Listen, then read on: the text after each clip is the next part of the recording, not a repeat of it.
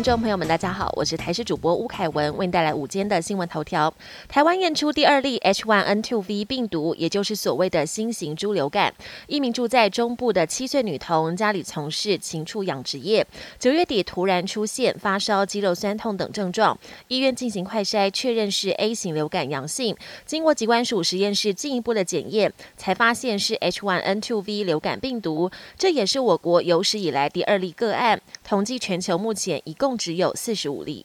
受到东北季风的影响，今天在北部及东北部一整天都是湿凉天气。基隆北海岸及台北市山区要留意局部大雨。今天清晨，全台平地最低温出现在桃园市杨梅以及南投县中寮，下探到十四点三度。台湾本岛大部分平地气象站都是入冬以来最低温，包含在淡水十五点五度，台北市也只有十六点五度。而周三、周四气温会稍微回升，周五又会有另外一波东北季风增强。到时候，北部及东北部还会转凉有雨。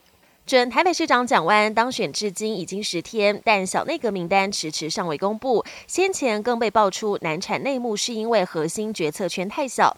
现在有党内人士分析，核心铁三角的蒋办主任严邦俊，没有意外的话会占顾问缺，并兼任市长办公室主任。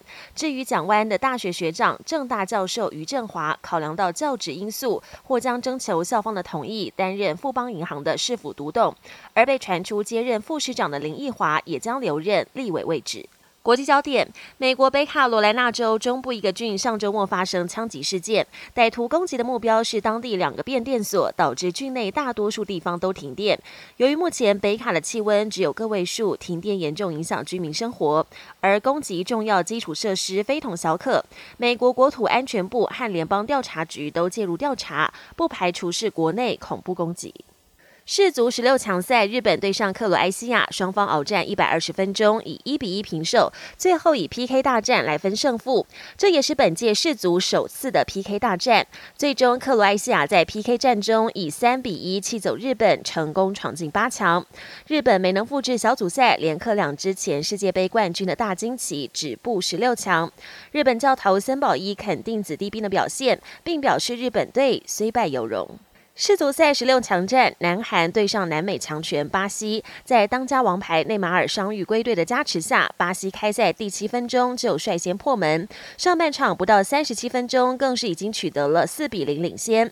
尽管南韩在第七十六分钟打破鸭蛋，不过中场仍以四比一败下阵来，无缘晋级八强。而巴西的下一场将和克罗埃西亚争夺四强门票。本节新闻由台视新闻制作，感谢您的收听。更多内容请锁定台视各节新闻与台视新闻 YouTube 频道。